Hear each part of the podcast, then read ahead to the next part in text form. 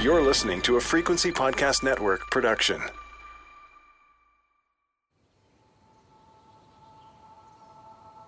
Sundown comes late in a Manitoba summer.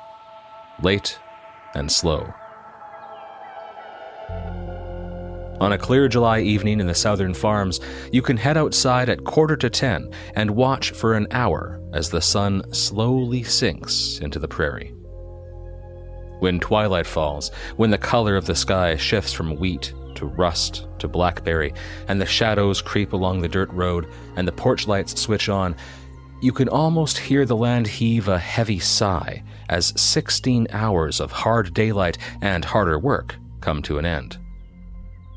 The world grows still and quiet, except for the thousand little things moving unseen in the darkness. The chirping crickets in their fields, the staccato spray of the sprinklers, the soft buzzing of the power lines are the few signs of life in a land that seems empty and asleep beneath the starlight. Because few people go there. Few have ever dipped below Highway 1 to visit places like the Pembina Valley or its towns like Carman, Miami, Darlingford, and Plum Coulee. Few have had reason to even hear those names, or find them amidst the patchwork of green and brown fields that extends from the lights of Winnipeg to the U.S. border. But that all changed in the spring of 1975, when a visitor of a different kind came bounding into the sky of southern Manitoba.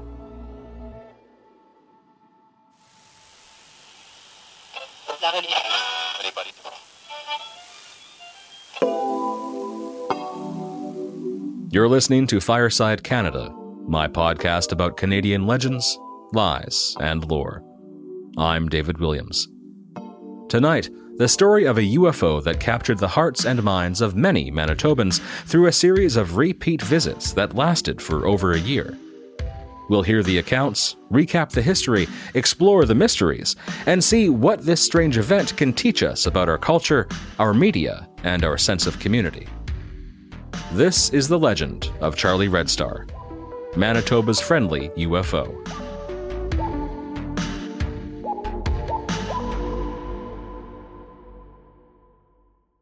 Part 1 The Red Light in the Sky.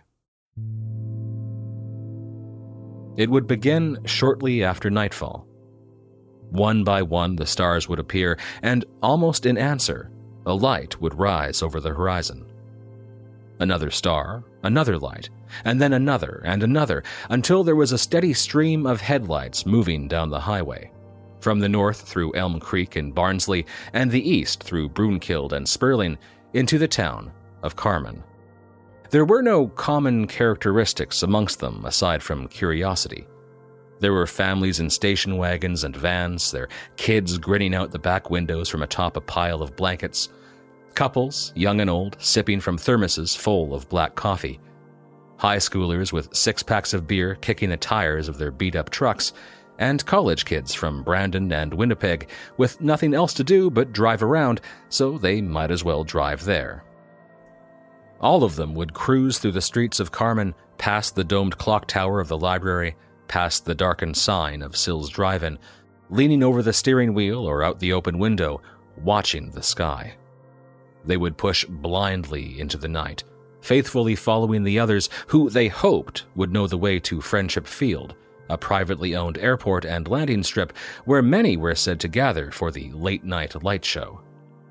Some would make it, others would get lost or go their own way and finally gather along the dirt roads at the outskirts of town, tilt their heads back, and look up.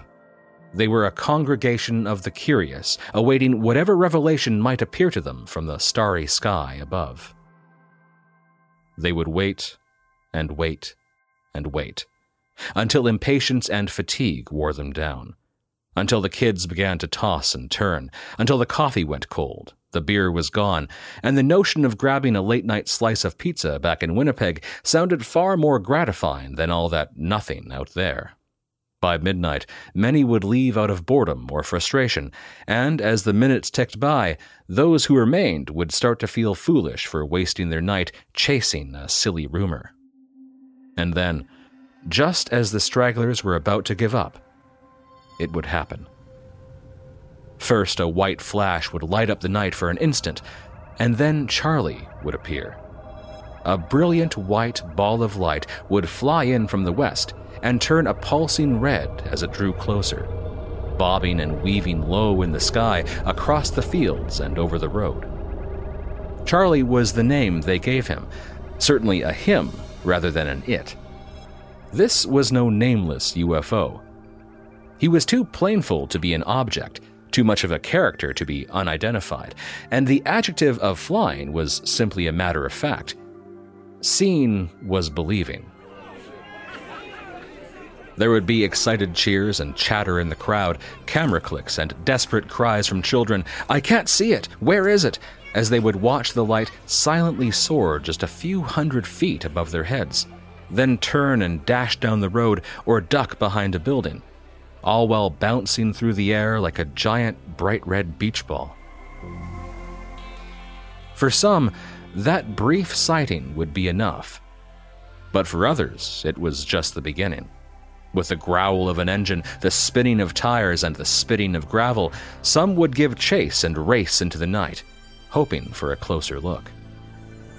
Charlie's response to all this attention would vary. Sometimes he would shoot straight up into the sky and vanish in the blink of an eye, or flare up and shift hues from red to bright orange and suddenly disappear. Other times he would react to the cars and dash up or away, or playfully vanish and reappear behind his pursuers, then chase them down the road. He would sometimes even veer off and land in a distant field inaccessible by road. If, however, he was left alone and merely observed, he would continue his strange, bouncing journey into Carman or one of the nearby communities, and then either blast off and fade into the stratosphere or simply fizzle out. This was an almost nightly routine for Charlie, who, according to local legend, was witnessed by thousands of people between the spring of 1975 and the winter of 1976. The number of reports peaked that first summer after a film crew from Winnipeg's CKY TV captured footage of the mysterious red light. The grainy film would become one of the most important videos of an unidentified flying object at the time, and would serve as the catalyst for many Manitobans who ventured into the valley after dark and, according to the stories, caused a series of traffic jams on otherwise quiet rural roads.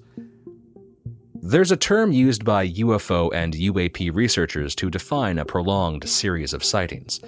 They call it a flap boasting months of reported sightings by dozens of credible eyewitnesses, from seasoned pilots and aircraft mechanics to RCMP officers to down to earth farmers, the Charlie Red Star flap was, at the time, one of the biggest to have ever occurred.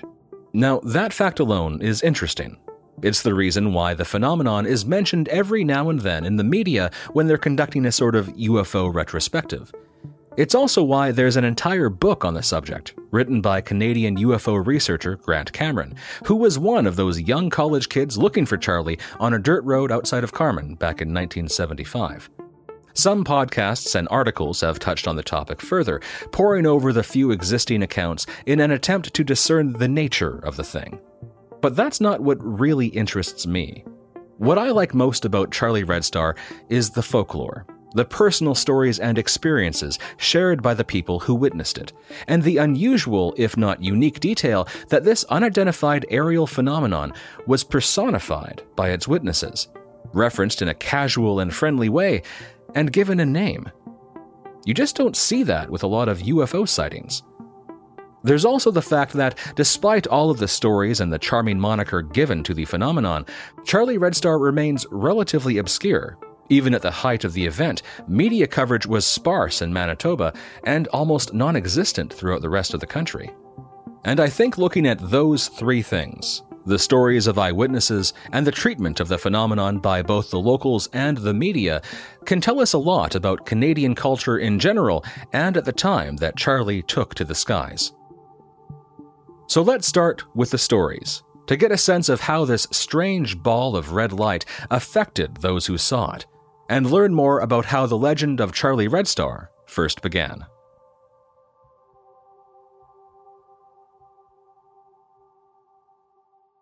Part 2 It Wasn't a Plane. It was the early morning of April 10th, 1975, in Stephenfield, Manitoba. A 14 year old girl lay sleeping on her living room couch, her face washed in the light and noise of the salt and pepper static that poured from an old black and white television. The white light reflected off the window behind her and deepened the shadows of the open drapes that hung at its sides. At approximately 2 a.m., a new sound joined the hiss of the static what she would later describe as a whizzing sound, fast, steady, and shrill, and loud enough to wake the entire house. She opened her eyes to find that the room was filled with an eerie glow, and the walls were shaking as a massive red ball of light moved south over their house, past the window, and set down in the pasture. This thing, whatever it was, had set fire to the house, she thought. The pulsing light that surrounded her was the color of flame. She ran to her mother's bedroom and banged on the door, and they went together to the living room window. Whatever the girl had seen in the pasture had moved on, and the living room was now back to normal. There was no fire, thankfully, though a red orange glow was now blazing behind the hills to the southwest of their home. It looked as though the rising sun had gotten tangled up in the evergreens. There was a red glow over the treetops, spanning roughly 50 to 100 meters across the horizon.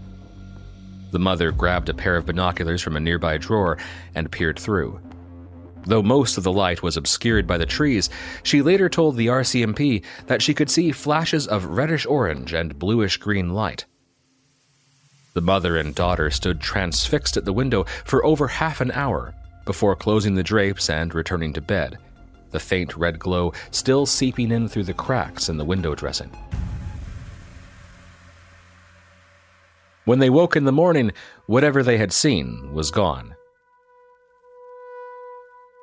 The girl ran outside and examined the pasture, confident that the object had landed there, that there'd be some sort of evidence, some track or trace of what she had seen. But there was nothing. What's more, she insisted that she had heard it leave around 4:30 in the morning, flying back over their house and making a strange, high-pitched whine. According to one researcher who spoke to the family, the teen was so terrified by what she had experienced that she spent the next three weeks sleeping on an air mattress in the hall outside her mother's door, well away from any windows. What was it that flew so low over the house? The mother estimated a mere 50 feet on that cool spring night. What could burn so brightly in the Manitoba countryside that it could look like the sun was coming up in the southwest? It sounded like a dream or an hallucination, the product of a mind that was still half asleep, but they had both seen something. And then they learned that they were not alone in their experience. Others had seen it too. Just after nine in the evening, on the same day that the girl and mother had seen the strange red light out their window, Bob and Elaine Diemert were walking down the road near their home and doing a bit of stargazing. It was a lovely, clear night, and Bob remarked about how brightly Venus was shining in the west. Elaine gazed at the distant planet, shining brighter than all the other stars in the sky. But then something else caught her attention. A red light was coming toward them, moving just 300 feet above the ground over a line of trees roughly four kilometers away. Bob saw it too, and commented that it was flying awfully low for an aircraft. He knew from experience. Bob was a pilot and aircraft mechanic, and made it his hobby to fix up old planes. Together, the Diemerts owned Friendship Field, the small private airport just south of Carman. At first, Bob thought it might be a helicopter coming east from the nearby town of Portage la Prairie, as it was too low and too slow to be an aircraft. But it was exceptionally bright, brighter, it seemed, than the planet Venus, which still glowed on the horizon. It also lacked the green and white lights one would normally expect to see on a helicopter. It was, instead, a sort of blood red with a neon glow around it. The shape was wrong too. It was hard to gauge the distance and size, but it looked more like an aircraft pointed sideways with its wing leading edge coming toward them. As it drew closer, the Diemerts stopped and listened for the whine of an engine or the chopping sound of rotor blades, but it was completely silent. They watched the mysterious craft for five to seven minutes as it followed the highway to the town limits and vanished behind a clump of trees. The Diemerts were shocked by what they saw.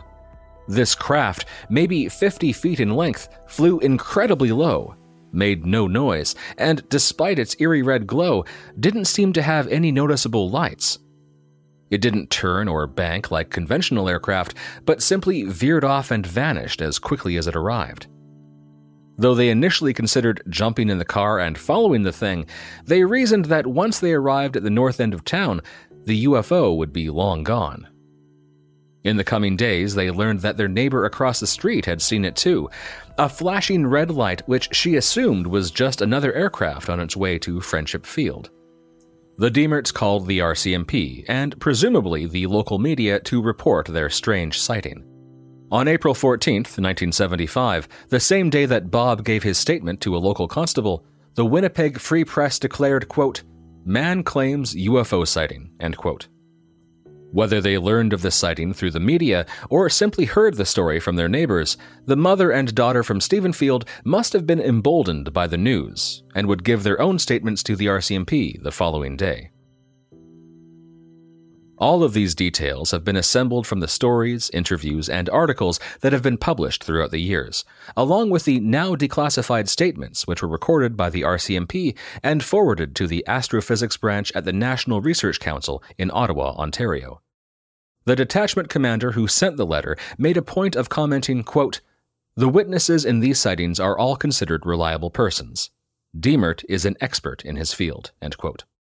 There are a few discrepancies here and there, the most glaring being the mother disagreed with her daughter, stating that their experience took place exactly two weeks earlier on March 27th rather than April 10th. But regardless, this string of sightings are some of the earliest on record of the phenomenon that would eventually be known as Charlie Red Star. Other sightings soon followed.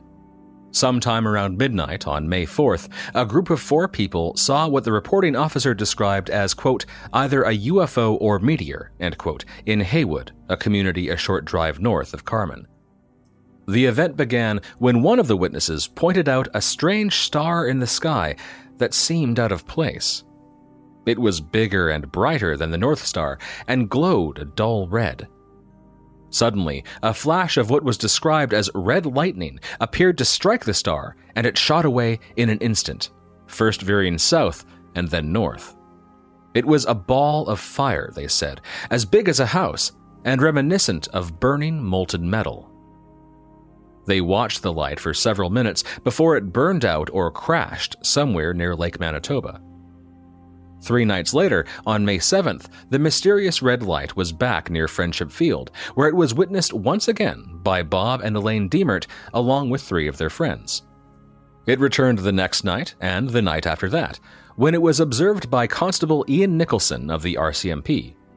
Nicholson described a strange and confusing sight. The UFO was, quote, an oval shaped red light with an X shaped background. The X shaped light was white in color and not attached to the oval shape.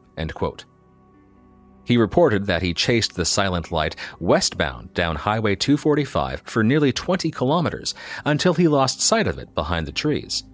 It wasn't a plane or any commercial aircraft, he told the press. I didn't get a real good look at it to specifically describe it, but I would have to assume it was a UFO. Nicholson radioed the Portage la Prairie Rural Detachment and told them to keep an eye on the sky, but they never saw a thing. This kind of activity continued almost every night throughout the summer. By mid July, the Brandon Sun reported that Carman RCMP had received no less than 40 to 50 reports of UFOs, more than one sighting every other day. At least two videos of Charlie were captured just outside of town. Perhaps the most intriguing of the two, taken by Winnipeg news photographer Alan Kerr, shows a bright oval light in the sky that zips up, hooks left, and hovers for a moment at center frame, before a bright red flash lights up the sky and the object jumps to the top of the frame in less than a second. UFO researcher Bob Berry estimated that to make that sudden jump, Charlie would have had to be traveling over 30,000 miles per hour. The sightings weren't just in Carman. Charlie rolled across the prairies like a pinball. It might have been he who lit up the skies of eastern Saskatchewan and left 40 foot scorch marks in the fields. A UFO matching his description and behavior was spotted low on the horizon in Ochre River, Manitoba, Stephenfield, and twice in Boissevain. Several people saw strange red lights over Brandon and Rivers, and daylight sightings of a bell shaped object were reported at Elm Creek, Holland, and Morden. Though mostly a solitary figure, it seems that sometimes Charlie may have come with friends.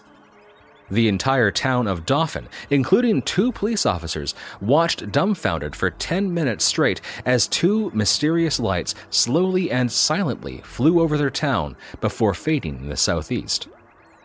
Two miles west of Notre Dame de Lourdes, three bright red, round discs were spotted flying fast and low on the horizon, just above the treetops.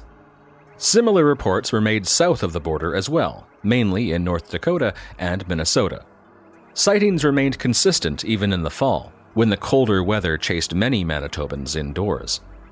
One of the last compelling sightings of the year occurred around 10 p.m. on Tuesday, October 28th, when 59 year old Claire Outhwaite and 62 year old Merle Plowman were driving home to Carberry, Manitoba after a night of bingo in Glenboro.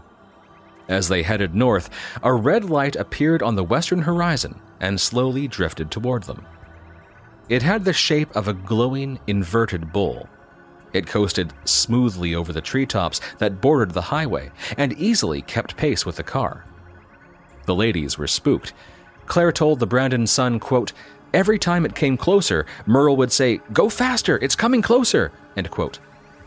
The object was so distressing, she said, that she sped down the highway as fast as she could, reaching speeds of up to 130 kilometers per hour.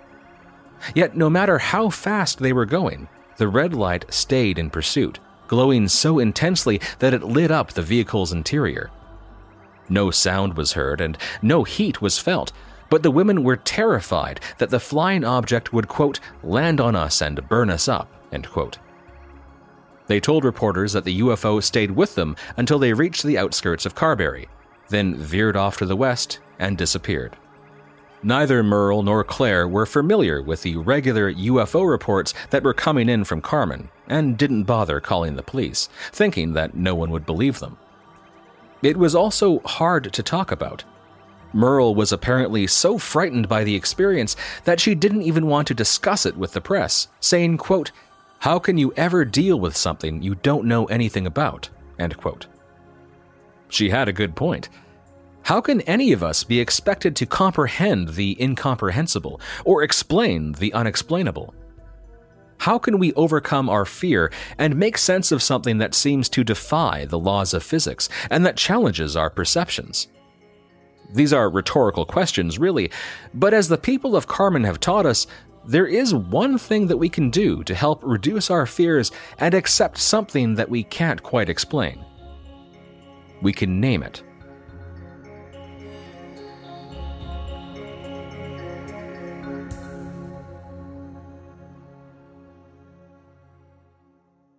Part 3 They called him Charlie.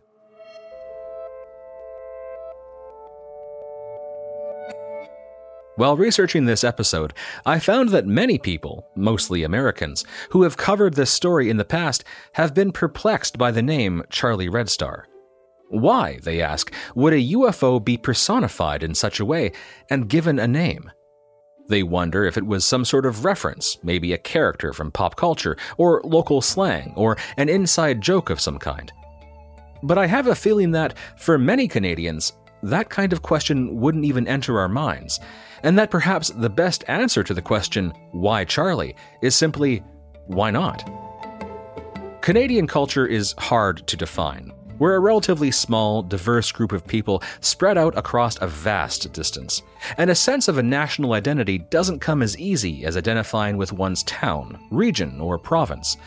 But I think one characteristic that is commonplace amongst many Canadians is that we don't take ourselves, or anything else, too seriously. That attitude is often expressed in the names that we give to things. In 2016, when the city of Halifax went to the public to find a name for their new harbor ferry, popular choices included Donair, Yeah Boy, complete with exclamation mark, and Tuxedo Stan, an homage to a black and white cat who ran for mayor of the city in 2012. In 2003, the University of Toronto's Department of Astronomy and Astrophysics reportedly procured one of the fastest computers in the world at a whopping price of over $900,000. The remarkable machine, used to simulate supermassive black holes and collisions of galaxies, was nicknamed McKenzie in honor of the two lovable, beer guzzling Canadian brothers created by Rick Moranis and Dave Thomas on the show SCTV. The supercomputer's two master nodes were named, of course, Bob and Doug. And in 1996, when politicians were looking to change the name of the Northwest Territories, they asked their constituents to suggest and vote on a list of names. Most people voted to simply keep the name as is, but the runner up, the most popular name, was as simple as it was elegant. If those voters had their way, the Northwest Territories would be known today as Bob. With all of this in mind, the idea of naming a UFO Charlie doesn't seem all that strange, especially when you consider the fact that he was regularly appearing in the same area night after night, eventually becoming a familiar sight. Manitoba is a friendly place. They even say so on their license plates. And if you become a regular, if you come around often enough and don't give your name, well, folks might just pick a name for you. No one knows how or why the name was chosen, it just was. The ball of light became as familiar as a person's face, and for many, a welcome recurring sight. He was red, he glowed like a star, and he seemed friendly enough, so he became Charlie Red Star.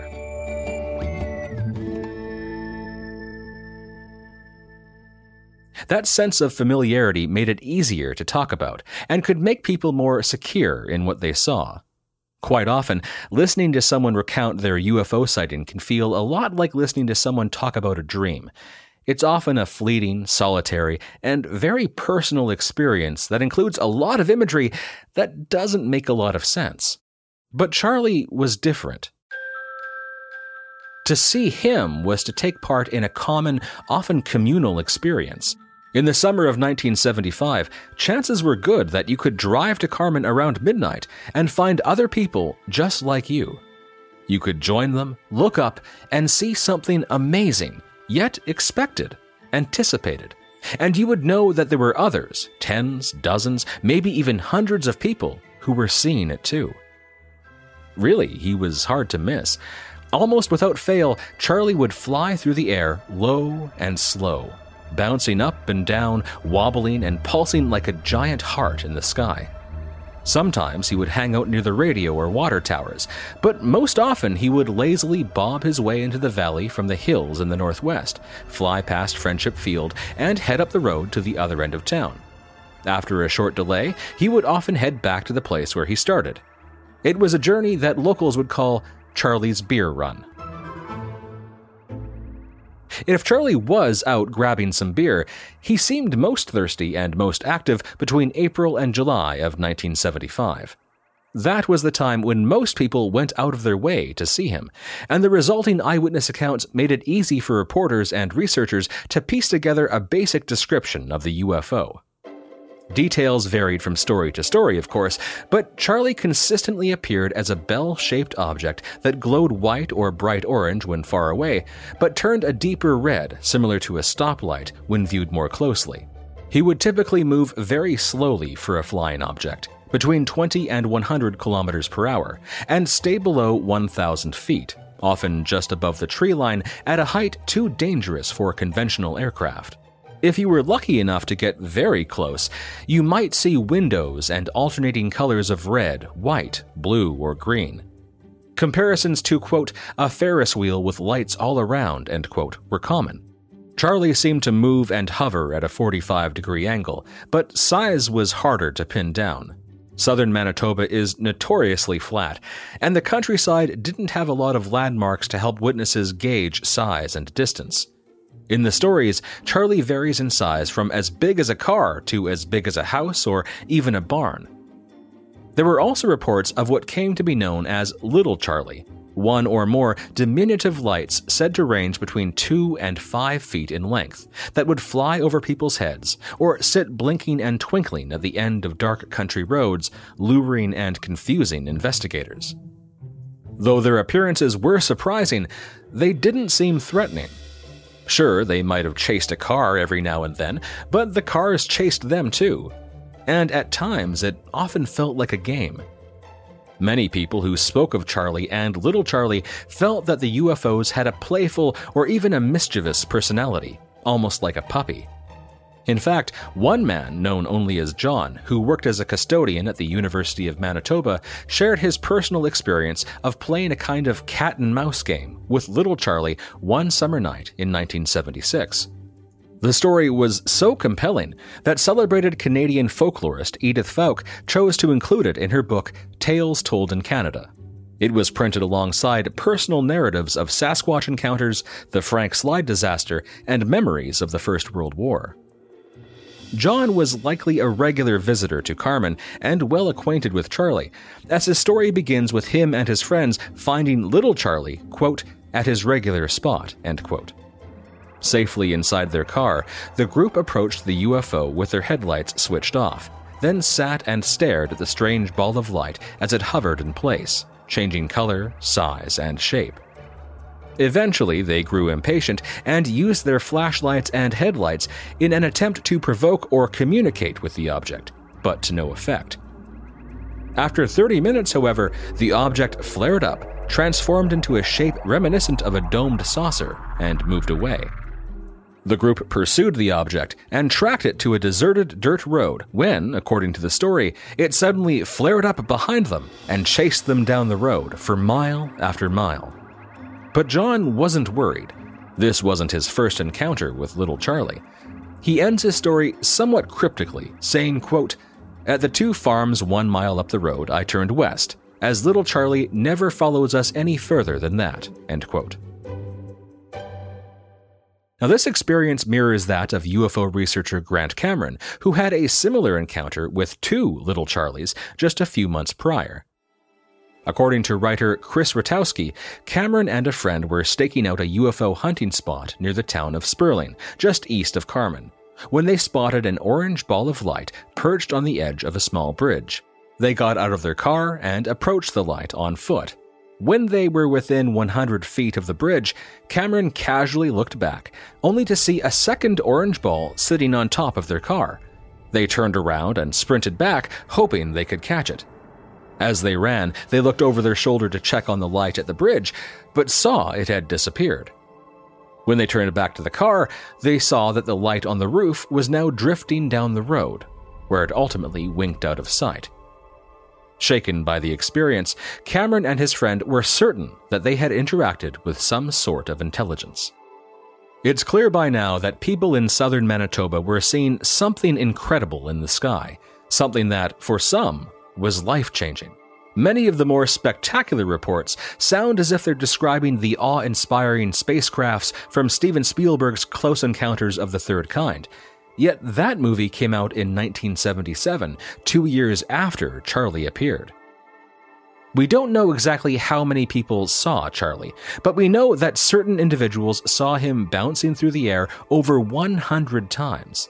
And the legends tell us the number of total witnesses that first summer range in the hundreds, if not the thousands.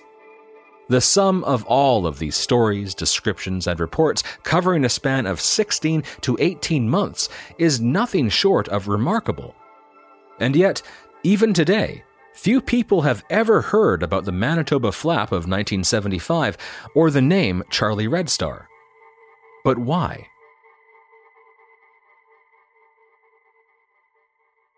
Part 4 Cults, Kidnappings, and Religious Revivals.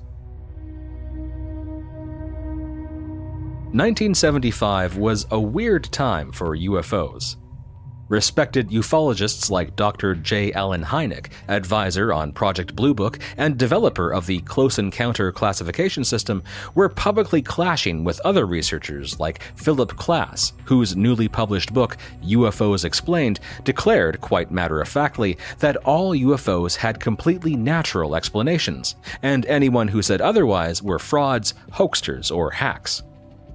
A documentary titled The Outer Space Connection debuted in theaters across North America and was the last in a trilogy focused on the ancient astronauts theory.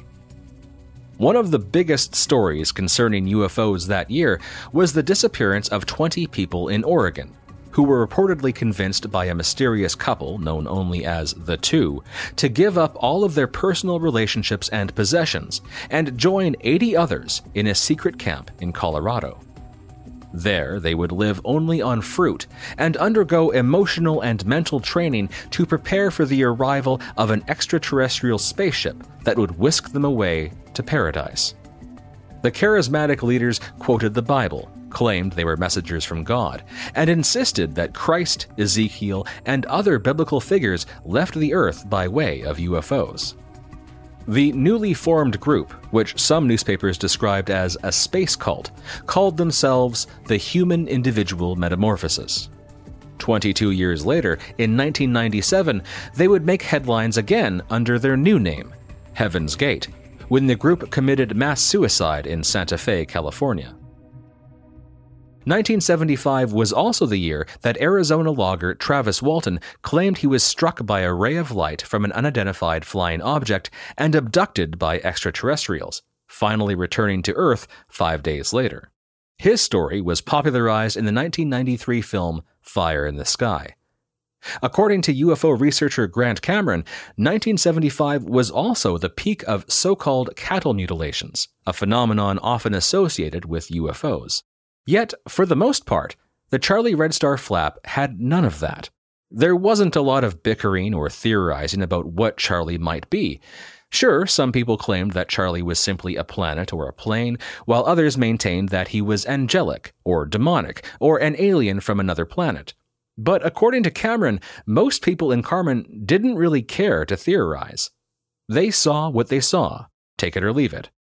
There didn't seem to be much reason for speculation. There were no reports of abductions, visitations, men in black, or mutilations. Just one or more lights in the sky going on a beer run.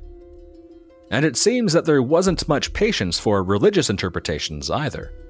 In the middle of June, at the height of the Charlie Red Star flap, roughly 1,200 people, deemed the UFO faithful by some papers, gathered in the town of Steinbach, Manitoba, about 100 kilometers east of Carman, to attend a three day conference that reportedly attempted to blend UFOs with biblical scripture.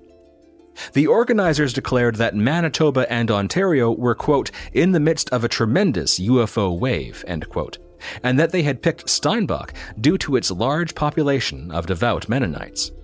Though the newspapers declared that, quote, hotels were jammed, restaurants were bustling, and the conference organizers were predicting a sellout crowd, end quote, it seems that many attendees were less than thrilled with what they perceived as an attempted religious revival.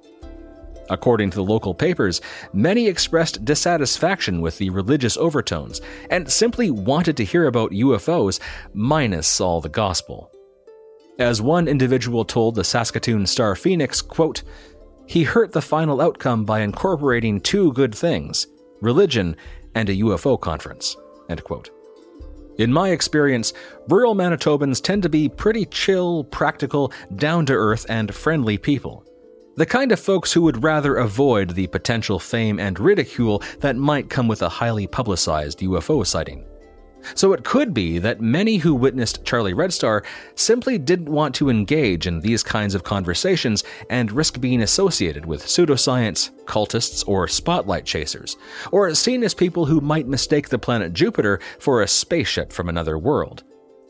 They were totally justified in feeling this way because that is how some in the media portrayed them. In July of 1975, a Carman woman snapped four photos of what she believed was Charlie from her kitchen window. The pictures confounded Winnipeg Planetarium director and expert telescope designer Franklin Shin, who commented that he first thought she had photographed the planet Jupiter until he realized that the object was much too large to be a planet. The evidence was soon sent to the National Research Council for analysis by Dr. Ian Halliday of the Planetary Sciences section. The doctor's opinion differed from that of Franklin Shin. In his statement, he said, quote, There can be little doubt about it. We got the report from the RCMP and we saw the photographs. The sightings were at the right time and in the right part of the sky to be consistent with the planet Jupiter. Though Dr. Halliday was only speaking about this one set of photographs, many newspapers across the prairies used the explanation to declare that every single UFO spotted that summer was nothing more than a case of mistaken identity. Of silly country folk with overactive imaginations being spooked by a planet in our own solar system. After that, the big story wasn't that there were lights in the sky. The big story was that there were people who saw lights in the sky. It's a subtle but important distinction. According to some witnesses, the camera crews that were dispatched to Carman were not really interested in capturing footage of a UFO. They weren't looking for evidence, they were looking for news, and they were far more focused on the witnesses themselves. According to an interview with Bob Diemert, owner of Friendship Field Airport, he was with a crew from CBC TV one night when Charlie appeared out of a fog bank. He was excited that finally someone in the media might be able to document the phenomenon, but none of them seemed interested in chasing Charlie or capturing him on film. Instead, quote, they were interested in taking pictures of us watching the thing, end quote. A professional photographer and Charlie chaser supposedly had similar frustrations with a CBC cameraman. According to Grant Cameron's book, Charlie Red Star, the photographer was at Bob Diemert's airport and had just spotted Charlie when the cameraman from the CBC put his spotlight on her, presumably hoping for some good footage of her reacting to the UFO. The spotlight was so blinding that she lost track of her target and gave up. He turned off his spotlight, she got her vision back, located her target, and bam, the spotlight comes on again. This apparently happened three times before she threatened to knock that stupid spotlight right out of his hands. He argued with her, saying that he only wanted news. If that were the case, one wonders why he didn't simply point his camera at the sky. Cameron wrote about another incident involving a CBC reporter and a family he called the McCanns. One day in November of 1975, the ranching family discovered that 32 out of 200 registered horses had gone missing. The RCMP investigated, but found that there was no evidence of theft no tire tracks, footprints, or broken fences. The horses had simply vanished. The McCanns had gained a reputation in the area after speaking to the National Enquirer about several UFO encounters they experienced on and around their property, and it seems that the CBC reporter assigned to report on the missing horses was a bit pushy in his attempt to get Joseph McCann to blame the missing animals on the mysterious UFOs. Joseph complained to Cameron, quote, the interviewer at CBC wanted me to say that the UFOs had stolen my horses, but I never said it. I said that they were missing. They taped that section three times, but I wouldn't say it. End quote. Though Joseph wouldn't say the words, the family's previous publicity was enough. When Grant Cameron asked one of their neighbors about whether he had ever seen a UFO, the man replied, quote, You don't talk about things like that in town. People call you cuckoo. They'll call us another bunch of McCanns. End quote.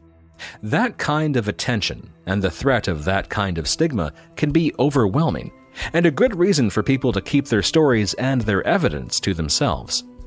According to Bert McKay of the Brandon Sun, a newspaper editor of Rivers, Manitoba, was called out by both police officers and citizens at 4:30 in the morning to witness and record strange lights in the sky.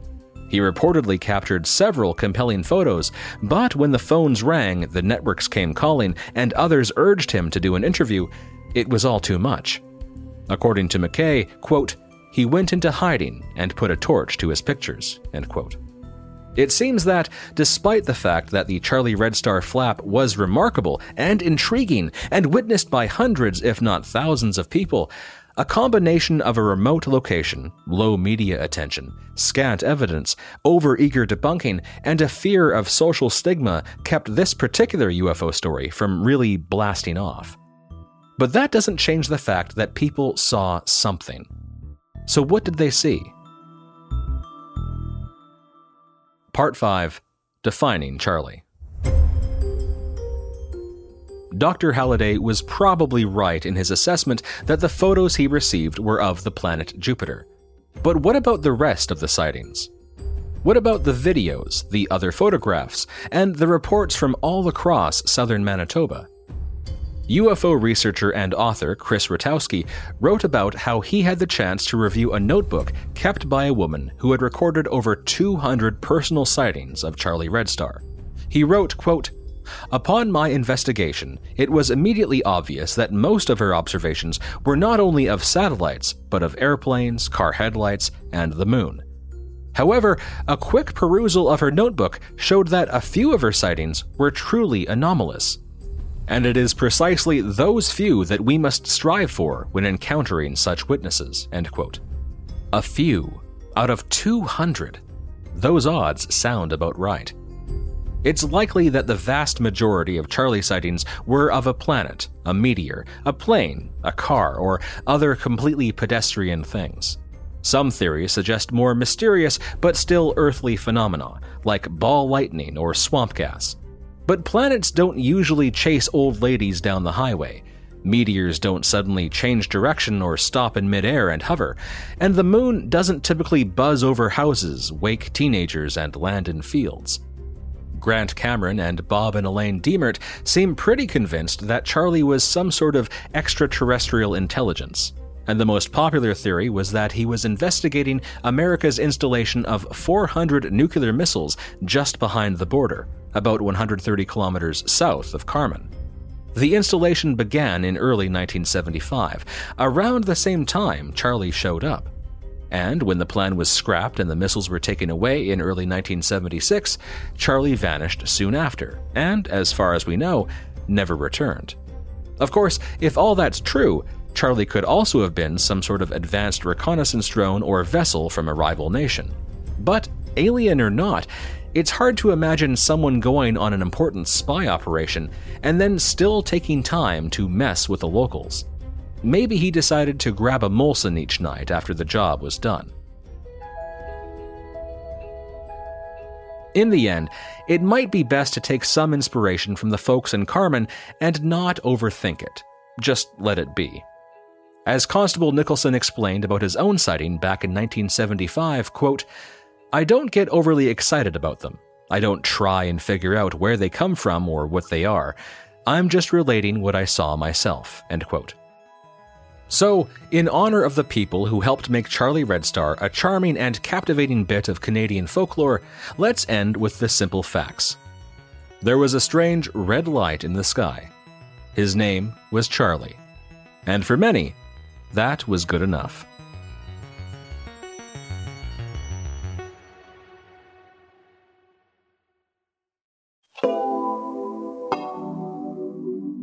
That's it for this episode. Thank you so much for listening and for joining me in becoming part of a Canadian folk tradition.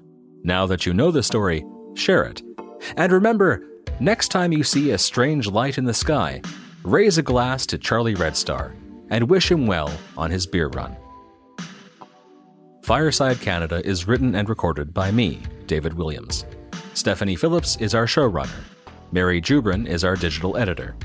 Diana Key is our business manager. Jordi Heath Rawlings is our executive producer. If you enjoyed this episode, please consider giving this podcast a positive review. If you want to help even further, you can provide story ideas and more through my website. Every little bit helps to keep the fire burning and the Library of Legends growing. Learn more at firesidecanada.ca.